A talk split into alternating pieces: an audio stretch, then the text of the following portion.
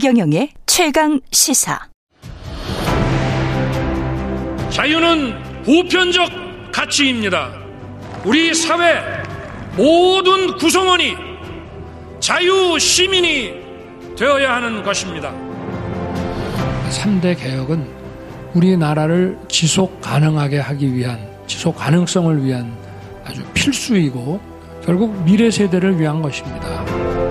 불과 얼마 전까지만 해도 상상할 수 없었던 일들이 지금 한일 간에 이루어지고 있습니다.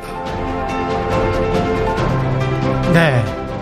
인트로가 웅장하군요. 오늘은 윤석열 정부 출범한 지 1년이 되는 날인데 윤석열 정부와 민심의 365일을 짚어보는 특별한 시간입니다. 윤석열 정부 출범 1주년 특집 민심 365 배종찬 인사이트 K 연구소장 나와 계십니다. 안녕하세요. 안녕하십니까? 예. 신인규 국민의힘 바로 세우기 대표 나와 계십니다. 네, 안녕하세요. 국바세의 신인규입니다. 예. 그리고 임경빈 헬마우스 네. 예, 임경빈 시사평론가 나와 계십니다. 안녕하십니까? 안녕하세요. 예. 여론조사 마- 말씀하실 때 이 퍼센트 말씀하시면 그 무조건 저 무슨 쭉 말, 그 해야 되는 거 있잖아요. 사- 고지를 사전 해야죠. 고지. 예, 예. 예. 제가 뭐 고지는 개- 잘합니다. 예. 고지를 꼭 좀 잊지 말고 좀 해주시기 바랍니다. 32 고지에서 제가 네, 32 고주. 자, 이렇게- 자제하겠습니다. 예, 알겠습니다. 군생활 예. 말씀하신 것 같습니다. 예, 군생활 말씀하시는 거죠. 예. 분이 떠오르네요. 예, 예. 취임한 지 1년 됐는데 일단 총평부터 듣겠습니다. 예. 신인규 대표부터 하실까요? 예, 저는 네. 뭐 지난 1년간 어 국민들께서 상당히 좀 힘든 시간을 저는 보내신 것 같다라고 봅니다. 일단은 대통령 국정수행 지지도에 대해서도 상당히 부정적인 영향이 높게 나오고 있기 때문에 예. 저는 그 원인 중에 하나가 저는 대통령의 대통령 다움이라고 하는 음. 그 대통령 다움의 부재와 실종에서 저는 그 원인을 찾고 있고요.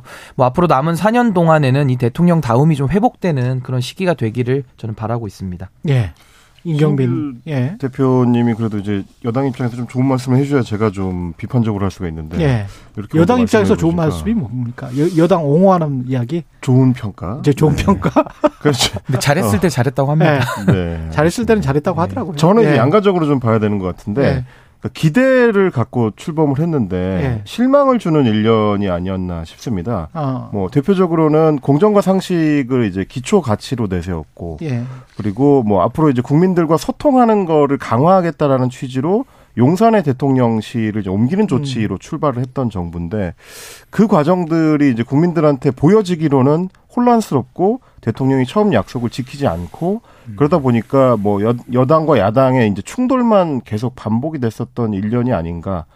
어, 거기에 대해서 이제 앞으로는 좀 바뀌는 모습을 대통령이 보여줬으면 좋겠다. 뭐 예. 이렇게 좀 말씀드리고 싶습니다. 대통령 지지율은 어떻습니까, 소장님? 그렇습니다. 이 세계 조사를 오늘 소개드릴 텐데 예. 오늘 소개드리는 모든 조사는 예. 중앙선거론조사 심의위원회 예. 홈페이지에서 확인. 가능합니다. 예. 먼저 어, KBS가 한국 리서치에 의뢰를 해서 지난 6일부터 8일까지 예. 실시한 조사입니다. 이 조사에서 윤석열 대통령 국정수행에 대해서 어떻게 평가하는지 물어봤는데요. 음. 잘하고 있다. 39.1%.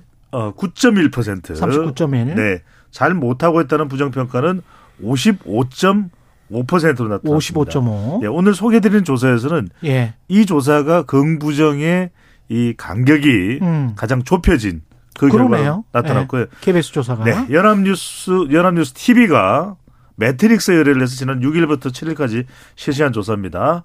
윤석열 대통령에 대한 1년 평가입니다. 긍정 평가가 37.5, 37.5. 네, 부정은 60%로 나타났고요. 60. 예, 마지막에 한국갤럽이 자체적으로 2일부터 4일까지 실시한 조사입니다.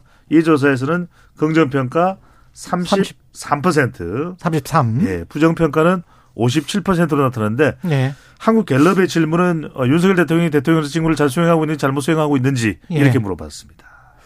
그렇군요. 그 조사 일시가 약간씩 다르기 때문에 그것도 좀 감안을 해야 될 것 같습니다. 예, 사실 차이는 있는데 최근에 조사된 KBS 조사와 연합뉴스 TV, 네. 연합뉴스 조사를 보면 대체로 30%대 후반 정도 긍정 평가와 대통령의 부정 평가는 50% 중반에서 60%에 왔다 걸쳐 갔다. 있는 그렇습니다. 어떤 수준인가요? 역대 대통령들과 비교해 보면. 그렇습니다. 이제. 갤럽을 기준으로 따져 본다면은 예. 어, 역대 대통령 평가, 역대 대통령 평가는 따로 고지를 할 필요는 없습니다. 날짜를. 그렇죠. 예, 예. 근데 예, 예. 역대 대통령 이제 수치는 제가 따로 말씀을 안 드리니까 이제 홈페이지에서 확인하면 되, 시는데 갤럽이 계속 해왔으니까요. 갤럽을 해왔죠. 예, 말씀하시는 겁니다. 이제 역대 대통령과 비교를 해보면 이명박 전 대통령하고는 비슷하고요. 예, 노무현 전 대통령보다는 앞서는 윤석열 대통령의 지지율인데 예. 1, 2년 시점에서는 문재인, 김대중 또 박근혜 전 대통령보다는 낮은 결과입니다. 그러니까 문재인 78, 예. 김대중 60, 박근혜 57이었습니다. 그렇죠. 예. 근데 이게 그런 이유가 뭐냐면 이제 뭐 간단하게 보시면 됩니다. 대통령 지지율이라는 것은 결국 세 토막으로 나눌 수가 있다. 음. 하나는 보수, 중도, 진보 이렇게 이제 나눠지거든요. 예. 그러니까 결국 대통령의 지지율이 높다는 건 자기 진영 플러스 중도를 가져가게 되면은 그렇죠. 한 70에서 80% 가까이가 나와요. 예. 그러니까 이제 문재인 전 대통령의 경우에는 기저현상이 있었죠. 음. 국정농단에 따라서 아, 중도가 바싹 바싹 그때는 대통령 긍정평가로 이제 붙어 있을 때였죠. 취임 1주년 때는 그렇죠. 예. 그다음에 김대중 전 대통령은 이제 이 IMF 외환 위기를 예 극복해야 됩니다. 이럴 때는 이제 중도가 상당 부분 이제 예. 어 김대중 전 대통령 긍정평가로 가 있었죠. 그리고 이제 그랬네요. 예. 박근혜 전 대통령은 중도에 그래도 일부분 한 10에서 15%가 가 있었기 때문에 음. 50%대가 나왔다 이렇게 분석을 했어요. 그러니까 결국 중요한 것은 대통령은 지지율을 높이기 위해서는 자기 진영 플러스 중도 음. 중도를 얼마 얼마나 가져가 있냐에 따라서 50%대, 60%대, 70%대 이렇게 나눠지게 되죠. 이런 정치 이 구조, 역학 관계 이런 거를 생각했을 때 지난 아 1년 중에서 어떤 사건들이 가장 기억에 남고 그게 어떤 영향을 미쳤고 어떻게 생각하십니까? 저는 뭐 지난 1년 음. 동안 너무 많은 얘기들이 있었지만은 예. 저는 한 6개 정도만 제가 좀 짚어만 보고 싶은데요. 신인규 대표. 예. 예. 일단 정치적인 목표가 저는 좀 부재한 집권 아니었나. 그래서 아무래도 주로는 이제 수사 이슈가 좀 많이 음. 나왔던 게 기억이 나고요. 예. 또 하나는 인사 독식입니다. 이제 검찰로 상징되거나 윤핵관으로 상징되는 분들의 독식과 그러면서 동시에 집권했던 연합 세력들을 내부적으로 여당에서부터 파괴했던 이두 아. 가지가 있고요. 세 번째는 이제 구체적인 당무 개입의 이런 정황들까지 이제 튀어나오면 서 예. 국민들의 많은 비판을 받았던 것 같고 저 이제 이태원 참사가 기억에 남는데 그걸 통해서 책임 정치의 실종의 문제가 또 음. 나왔고요. 또 최근에는 이제 불안한 외교 이제 이 문제도 지금 짚을 수밖에 없고 마지막으로는 도어 스태핑으로 시작해서 어 시작은 좋았는데 예. 지금은 도어 스태핑이 완전히 중단되면서 음. 일상적인 뭐 기자회견까지도 지금 많이 이루어지고 있지 않기 때문에 이런 불통의 이슈까지 저는 복합적으로 지금 좀 일련에 대해서는 평가를 해봐야 된다 좀 이런 생각을 가지고 있습니다. 임경민 평론가가 할 말이 없을 것 같은데 신인규 대표 옆에서 그 그래서 저는 뭐 구체적인 장면을 좀두 가지만 꼽자면 예. 어, 아마 국민들도 비슷하실 것 같아요. 일단 예. 하나는 소위 바이든 날리면 논란. 예. 네, 이땡땡 논란. 그렇습니다. 예. 어, 그 이제 그거는 이제 미국에 갔을 때 예. 대통령이 이제 혼잣말처럼 혹은 이제 옆에 이제 가볍게 얘기하는 게 음. 노출이 됐을 때 어, 대통령이나 혹은 대통령실, 정부 여당이 어떤 식으로 대응하는가를 보여준 건데 음. 그게 결국은 전 국민 듣기 평가로 소구가 됐던 어, 뭐 어떻게 보면 이제 소통에 있어서 가장 바람직하지 않은 방식으로 흘러갔죠. 예. 그리고 이제 그게 하나의 상징적인 장면이었던 것이 그 뒤로도 비슷한 장면들이 자꾸 반복이 됐습니다. 뭐 대통령이 실언을 하거나 음. 혹은 대통령의 발언이 오해를 받을 때 그건 받아들이는 사람이 지금 잘못 알고 있는 것이다. 음. 혹은 언론이 어, 호도하고 있는 것이다. 어떤 취지로 말했는데 왜 그렇게만 받아들이냐. 그렇습니다. 예. 뭐 혹은 왜곡하고 있다. 뭐 이런 예. 식의 이제 평가들이 계속 따라붙는 방식으로 거의 1년을 보내왔던 거. 예. 그게 어떻게 보면 어, 국민을 향한 정부 여당의 태도이고 언론을 향한 태도이고 이제 두 음. 가지를 좀 상징적으로 보여주는 거였다고 생각을 하고요. 정치권을 향해서 보여준 상징적인 장면은 소위 이제 체리따봉 문자 사건 아, 체리타봉. 그렇습니다. 아, 갑자기 소환이 되는군요. 그렇습니다. 예. 그래서 이제 그 당시에 이제 권성동 원내대표하고 이제 대통령이 주고받았다고 하는 그 문자 메시지에서 음. 어 소위 그 이제 내부 총지라는 당 대표라는 단어가 나왔었습니다. 그 당시 그렇죠. 예. 이준석 전 대표를 향해서 나왔었던 음. 단어인데 그것도 역시 마찬가지로 당무에 직접적으로 개입하는 거 아니냐라는 의혹 음. 그리고 그 중에서도 어, 대통령에 대해서 이제 다소 좀 다른 목소리를 내는 거를 어떻게 보면 이제 참지 못하거나 혹은 뭐 탄압하는 양상으로 그 뒤로 흘러갔었던 정부 여당의 모습을 상징적으로 보여주는 장면이 그 장면이 아니었나. 음. 뭐 저는 두 가지를 꼽고 싶습니다. 신인규 대표는 국민의힘 대표 되시면 안 돼요. 네. 탄압받을 수 있어. 예, 뭐 하여튼 지금 뭐 저희 당 상황이 매우 좋지 예. 않기 때문에 예. 제가 그래서 국민의힘 바로 세우기를 계속 하고 있습니다. 예. 네. 그렇군요. 네, 우리 예. 신인규 대표는 신인규죠. 네. 그 저기 배종찬 소장님은 네. 어떤 게 기억에 남으세요? 그, 그 결과적으로는 네. 이제 대통령 지지율이 이렇게 어, 이어지고 있는 이유는 결국 구지스죠. 구지스다. 구는 뭐냐면 이제 예. 구도. 그러니까 이런 운명을 어, 띄고 시작된 정권의 숙명이다. 왜냐하면 음, 워낙 결과가 이 정말 박빙이었기 때문에 박빙이었죠. 0.73% 포인트에다가 예. 또이 구도가 이제 이어지 지금도 보면은 대선이 계속되고 있는 셈인 거예요. 음, 왜냐하면은 여전히 야당은 또 이재명 대표가 대선 후보가 그렇죠. 또 당 대표 리더기 때문에 예. 계속해서 윤명 대첩이 뭐 1차전, 2차전, 3차전 계속 이어지는 구도고 예. 또 하나는 뭐냐면 지형 자체가 여서야 되니까 음, 지금 어 야당에서는 대통령의 스타일로 계속 가고 있기 때문에 결국 맞설 수 있는 것은 의석수 이걸로 음. 이제 대항할 수밖에 없는 서- 이 의의 지형이죠 지 구지 지죠 예. 마지막은 뭐냐면 그렇다면 역대 대통령들은 어떻게든 이걸 좀 타개하기 위해서 여소야대 국면이면은 뭐 경청도 하고 또 뭐 기자 간담회도 하고 국민과의 대화도 하고 그런 게 이제 일상적이었어요. 음, 근데 윤석열 대통령 스타일은 그냥 가, 난 가 이거거든요. 그러니까 예. 이제 이 스타일 자체가 크게 변하지 않는다. 짧게만 이제 곁들이면 음, 지금 우리 한국 갤럽의 지난 1년간 지지율 추이가 어떻게 유튜브에 올라가나요? 어떠나요? 예. 네, 아- 안 올라가더라도 들어오시 들어오셨으면 구독 꾹 눌러주시고 예. 결과적으로는 이제 윤석열 대통령이 기결되는 건 사람이에요. 네. 사람을 내 바구니에 안고 있느냐, 내 바구니 바뀌냐. 음. 그러니까 지난해 8월 2일부터 8월 4일까지 실시된 한국 갤럽 조사에서 지지율이 24%로 곤두박질 칩니다. 음. 그때 사람 누가 등장하죠? 이준석 전 대표가 등장해요. 음. 그러니까 사람과의 춘석, 이른바 20대와 30대 2대남, 3대남을 대표하는 이준석 전 대표와의 충돌이 발생하요. 그럼 이제 지지율이 달아나요. 음. 또 하나는 뭐냐면 어 지난 9월 27일부터 지난해입니다. 지난해 9월 27일부터 29일 한국 갤럽 조사 보면 또 한 번 24%가 돼요. 이때도 사실은 사람이죠. 언론이죠. 음. 이 MBC와의 충돌을 합니다. 전용기 탑승 배제 그렇습니다. 그러면서 이제 지지율이 내려가고 마지막으로는 윤석열 대통령 올해 들어서 어, 지난해 연말 또 올 초까지만 해도 1월까지만 해도 지지율이 상승세였어요. 그런데 3월, 4월에 이 외교와 관련해서 음. 이 긍정, 부정 평가 모두가 가장 큰 이유가 긍정도 그렇고 부정도 그렇고 외교예요. 음. 그러니까 그런 이유는 뭐냐면 결과적으로 이 외교 이슈에 대한 대일 이슈에 대한 공감. 결과적으로는 중도 관련해서도 저 진, 음, 올해 이 전당대회에서 이런 안철, 안철수 의원과의 또 충돌이 발생하죠. 결과적으로는 대통령이 지지율을 가져가려면은 자기 진영 보수 플러스 중도가 돼야 되거든요. 예. 다 이별을 하는 거죠. 어. 이 헤어질 결심이 1탄, 2탄, 3탄이 이루어지는 거죠. 음. 그러니까 이런 걸 우리가 이른바 어, 탕웨이라 그러죠. 상회예요. 이른바 탕웨이라고 합니까?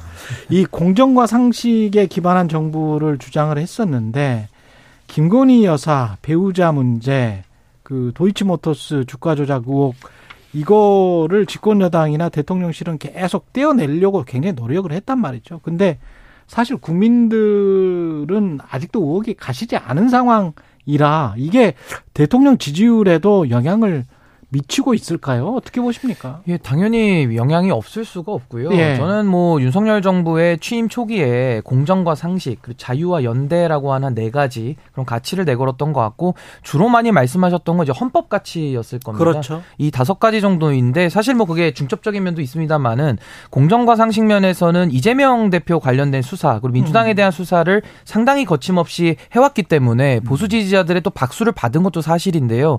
동시에 그러면은 그 공정 이란 가치 속에서 왜 우리 편에 대해서는 안 하느냐 이런 상대방의 공격도 있었고 내부에서도 왜 박영수 전 특검에 대해서는 왜 안 하느냐 수사를 이제 이런 문제 제기가 분명히 따라 나오고 이건 비상식적으로 볼 수밖에 없고요. 예. 이 자유와 연대에 대해서도 특히 연대부터 말씀드리면 뭐 민주당과의 협치는 말할 것도 없지만은 당내에서 이준석 대표와 같이 정권을 만들었다라고도 볼 수 있는 것인데 아. 내부 연합부터도 붕괴시키면서 지지율이 지금 많이 떨어지게 된 거거든요. 내부 연합. 그렇죠. 그리고 또 하나는 자유에 대해서도 국내뿐만 아니라 국외에 나가서도 항상 자유를 강조하고 계시거든요. 예. 근데 이제 자유에 대한 이야기를 들을 때마다 정치적 경제적 자유 이후에 이제 사회적 자유가 나오는데 아마 윤석열 대통령은 지금 사회적 자유를 말씀하시는 걸로 보입니다.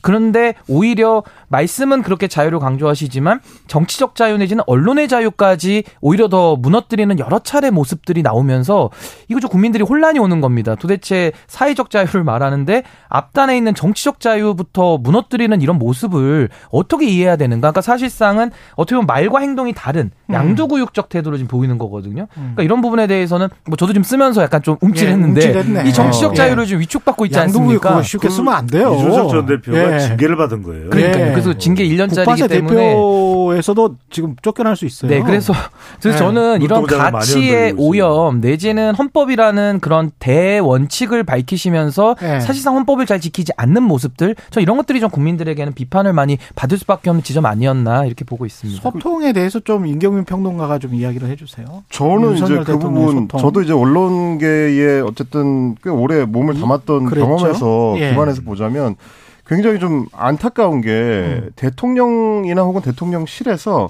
언론관 자체에 다소 좀 문제가 있는 것 같다. 그러니까 예전에 이제 대통령이 특수통 검사로 일하던 시절 어, 소위 말하는 이제 정보를 잘라서 기자들한테 나눠주는 방식으로 예. 기자들과 소통하는 방식에 너무 익숙한 거 아닌가. 그거는 굉장히 좀 일방향적인 거고 정보를 통제하는 방식으로 기자를 상대하는 방식이었던 거거든요. 근데 그 비슷한 방식을 시도했다가 어, 된통 당했던 게 어, 외신을 상대로 했을 때였습니다. 예. 그러니까 소위 말하는 이제 그 영화적 표현으로 하자면 이제 밑장 빼기냐 하다가 예. 걸렸던 적이 이제 한 두 번 정도가 있는데 외신도 좌파들이 많은가 봅니다. 어, 뭐, 그, 워싱턴 포스트나 이제 파이낸셜 타임즈를 그렇게 볼 수 있는지는 모르겠습니다만, 예. 그 대표적인 장면이 저는 이제 두, 거- 두 장면을 꼽는데, 둘 다 워싱턴 포스트하고 연결이 돼 있습니다. 바로 예. 얼마 전에 있었던 어, 단독 인터뷰에서 이 소위 원문 공개 논란, 그때도 이제 주어가 있느냐 없느냐를 대통령실에서 해명으로 내놨다가 워싱턴 포스트 기자가 주어가 들어있는 원문 녹취록을 이제 예. 어, 공개를 해가지고 어떻게 보면 대통령실 입장에서 망신을 당했죠. 그렇죠. 근데 이제 대선 후보 시절에도 거의 비슷한 유사한 일이 있었습니다. 그때도 서면 인터뷰를 통해서 워싱턴 포스트에 보도가 됐는데 음. 어, 나도 페미니스트라고 할 수 있다 이런 예. 식으로 얘기를 했다가 어, 소위 남초 커뮤니티에서 난리가 나니까 예. 그런 말 한 적 없다. 음. 그런 식의 답변한 적 없다. 이거는 오역이다라고 했다가 그 서면 인터뷰였는데. 그렇습니다. 마찬가지로 어, 한글 원문 인터뷰 원문을 그때 워싱턴 포스트에서 공개를 했었죠. 음. 근데 이- 그러니까 이런 방식의 어떤 외신에 대한 이중 플레이. 그러니까 예전에 한- 슬쩍슬쩍 거짓말하고 있는 거 아니냐? 그렇습니다. 예. 80년대, 90년대 같으면 그게 통합니다. 그때는 한국어에 익숙하지 않은 외신 기자들이 많았고, 그래서 내신, 그러니까 우리 국내 언론에 하는 메시지하고 외신 메시지하고 다르게 가져가도 몰랐죠, 그때는. 예. 어, 우리 이제 국내 그, 뭐, 우리 유권자들이나 시민들도 영어로 실제로 어떻게 나오는지 잘 모르셨으니까. 음. 지금은 그런 시대가 아닌데도 불구하고 비슷하게 이중 플레이를 하다가 문제가 되는 경우들. 결국 이제 언론이라는 게 어, 내가 내고 싶은 목소리 혹은 내가 하고 싶은 말을 받아서 스피커 역할만 해주면 된다라는 방식으로 생각하다 보니까 음. 설명하고 설득하고 정보를 투명하게 공개하는 창구로서의 역할보다는 오히려 내가 통제할 수 있는 내 이제 보조 스피커 역할 정도로만 생각하기 때문에 음. 자꾸 이런 문제가 생기는 거 아닌가. 어, 국민의 목소리를 대변해서 기자들이 질문한다는 인식이 있어야 1주년 기자회견도 패싱하지 않을 수 있고, 예. 어, 신년 기자회견도 패싱하지 않을 수 있다. 이 점을 좀 대통령실에 좀 분명하게 말씀 좀 드리고 싶습니다. 뭐 제가 뭐 이제 30여 년 동안 뭐 데이터를 분석해 왔으니까 이걸 우리가 단순히 그냥 하나하나 장면만 가지고 따질 부분은 아닌 것 같아요. 왜냐하면 예. 그렇다면은 뭐 숱한 조언도 했고 방송에서도 의견도 개진이 됐는데 그게 이제 대통령실이나 윤석열 대통령의 국정 운영 스타일을 보면 접수가 안 되거든요. 그게 이제 음. 기본적인 차이가 있다고 봐요. 이게 이른바 올리버가 이야기하는 기대 불일치거든요. 예. 그러니까 뭐냐면 윤석열 대통령이나 윤석열 대통령 주변은 일종의 국정 운영의 이제 미니멀리스트 관점에서 보는 거예요. 그러니까 음. 소통도 그렇고 또 정책도 그렇고 인사도 그렇고 뭐 인사도 아니 검찰 출신에 상당히 능력 발휘되고 대통령과 호흡이 잘 맞으면 그럼 됐지. 그럼 뭐가 문제야? 이게 이제 인식의 저변에 깔려 있는 것이거든요. 우리가 이런 걸 이제 미니멀리스트라고 접, 접- 이제 뭐 minimalist라는 음. 이제 설명을 하게 되죠. 근데 예. 국민이나 여론이나 야당은 maximalist예요. 음. 왜? 이러게 이게 소통이지. 예. 아니 여야 간에 소통하고 뭐 야당 대표가 뭐 피해 사실이 있든 뭐 재판을 받든 그거 만나야 소통이에요. 이렇게 이야기를 할 거란 말이에요. 음. 중도에서도. 그리고 이제 또 우리가 정책과 관련해서도 아이고 이게 정책이지 어떻게 그 어, 문재인 어, 정권에 그걸 다 뭐 뒤집는다고 그게 정책이야. 그거 아니지. 이런데 음. 미니멀리스트 접근에서는 뭐 대통령을 아주 단단하게 지지하는 지지층들 뭐 20여 퍼센트 네. 있을지도 어떨지 우리가 이제 그렇게 추정하는 겁니다. 음. 그럼 거기서는 잘한다 이거예요. 음. 잘하고 있어. 계속 그렇게 해. 그러면 이제 그렇게 전달이 되는 거죠. 마지막은 이제 인사죠. 인사도 우리는 폭넓게 인사를 해야 된다. 안아야 된다. 왜 내치느냐. 당원 100%가 능사가 아니다라고 얘기를 하지만 이 미니멀리스트 관점에서는 아 그게 잘하는 거지. 그게 민주주의야. 음. 그게 자유야.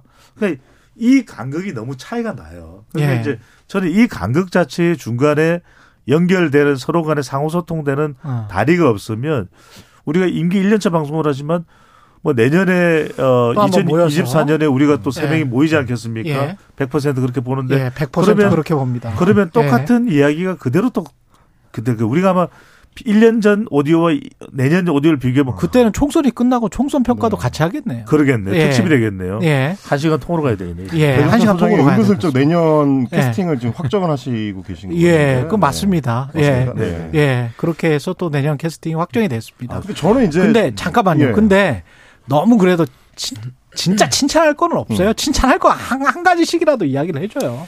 저는 예. 한 가지 뭐. 칭찬을 하자면은 예. 문재인 정부 때전뭐 과거 정부 탓하는 거 별로 좋아하지 않습니다만은 그래도 문재인 정부 때 정책적인 오류들이 많이 있었거든요. 음. 근데 거기에 대한 방향성 자체는 바르게 잡은 부분도 일부 있습니다. 어떤 것? 예를 들면 이제 뭐 예. 한미 동맹과 한미일 음. 공조로 이제는 조금 더 외교의 노선을 옮겼다는 부분. 음. 그리고 예를 들면 노조에 대해서도 조금은 이제는 뭐 여러 여러 가지 그 노조에 대해서도 어떠한 최소한의 법규범이나 원칙조차 적용하지 않았던 부분에 음. 대해서는 일부 긍정적으로 평가할 수도 있는데 아니 헌법을 강조하시기 때문에 노조의 삼권이라는 것은 국민의 또 기본권이거든요. 근데 거기까지는 또 나아가지 못하는 이런 아. 한계들, 저 이런 아. 부분들을 동시에 지금 체감하고 있다 이렇게 봅니다. 예. 저는 역사 인식 문제에 있어서 그 5.18 관련된 부분을 음. 좀 바로 세우려고 했었던 노력 그거는 음. 충분히 평가해 줄 만하다고 생각을 합니다. 그렇군요. 음. 특히 이제 지난해 첫 번째 5.18 기념식에 어 여당 국회의원들하고 다 함께 참석을 해가지고 또렷한 메시지를 대통령이 냈던 거 그거는 분명히 이제 중요한 어떤 하나의 분기점이었던 것 같고요. 예. 그 뒤에도 뭐 최근 들어가지고 이제 김재원 최고위원이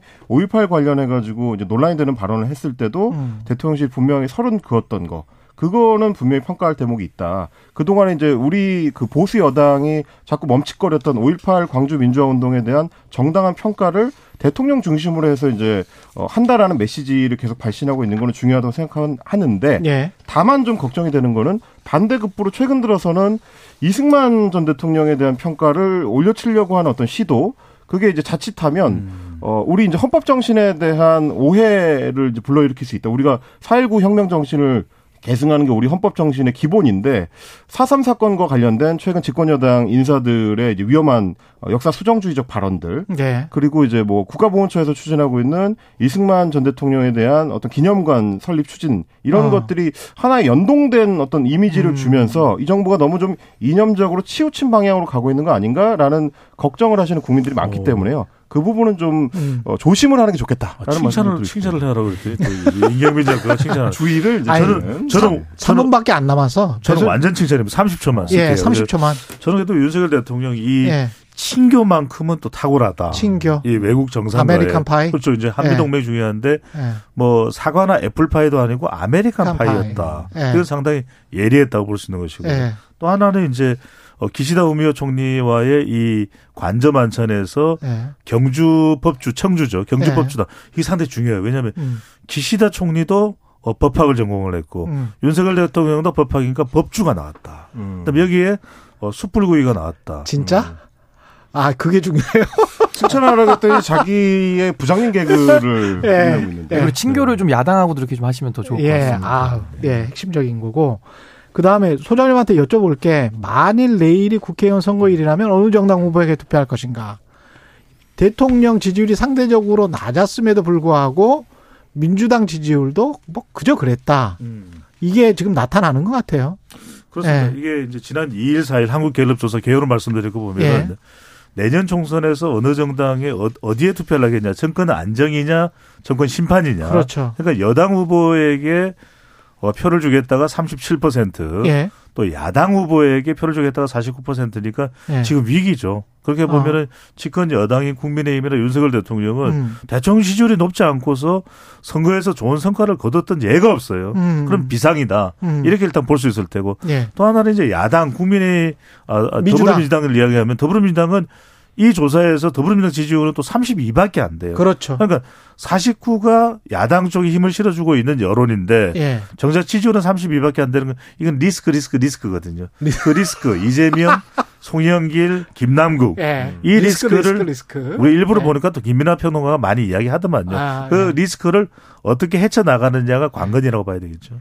그 1분밖에 안 남았네요. 총선 성적표 전망 좀 해주십시오. 근데 원래 그래도 정권 심판에 대한 네. 그 여론이 높을 수밖에 없습니다. 이제 경제 어려움이라든지 중간평가니까. 예, 중간평가 성격 때문에 그래서 민주당이 유리한데요. 음. 근데 아무래도 저는 지금은 양당의 이런 적대적 공생 관계가 너무나도 공고해졌기 때문에 아, 아 글쎄요 저는 뭐 이대로 가서는 뭐 양당이 거의 뭐 무승부 비슷한 이제 승부를 낼것 힘들어. 같은데 예. 문제는 들어가는 분들이 아마 초선 교체율이 또 50%될 겁니다. 그렇죠. 더 질이 나빠진 정치를 국민들께서 보게 되시지 않을까 저는 매우 우려스러운 예, 입장입니다. 임경배 평론가 마지막으로. 예. 잘하기 경쟁을 좀 했으면 좋겠어요. 잘하기 여야 경쟁. 양쪽에 저는 이제 방송 출연을 많이 하다 보니까 대기실에서 네. 이 대화할 기회가 많은데 음. 여야 양쪽의 국회의원들이 대부분 어차피 다음 총선 앞두고 상대 당은 쪼개진다. 음. 둘다 그러고 있습니다. 그러니까 음. 그런 방식으로 상대가 헛발질을 해서 우연히 이기는 거를 이제 기대하는 것보다는 음. 그래도 이제 국민들한테 좀 새로운 희망을 보여주고 정치가 뭔가 바꿀 수 있다는 어떤 확신을 줘서 승리하는 총선을 양당이 좀 만들어 갔으면 좋지 않을까 싶습니다. 아니, 오늘 방송을 이대로 예. 끝내 만들어서 오도독으로 이어가요. 오도독으로. 안 시간. 비워놨습니다. 지금 시간이 20초밖에 안 남았고 알겠습니다. 앞서 언급한 한국갤럽 여론조사는 한국갤럽 자체 조사입니다. 홍준표 시장 인터뷰 때 청취자분 지적이 있었는데 7098님 홍준표 시장님 전륜발이라는 표현은 장애인들이 참 듣기가 불편합니다. 표현을 좀 잘해주세요. 적절한 지적이십니다. 네. 예, 적절한 지적이십니다. 예, 배종찬 인사이트 K 연구소장, 신인규 국민의힘 바로 세우기 대표, 임경빈 시사평론가였습니다. 고맙습니다. 감사합니다. 네, 감사합니다. 고맙습니다. 예, KBS 1라디오 최경영의 최강 시사였습니다. 고맙습니다. 내일 뵙겠습니다.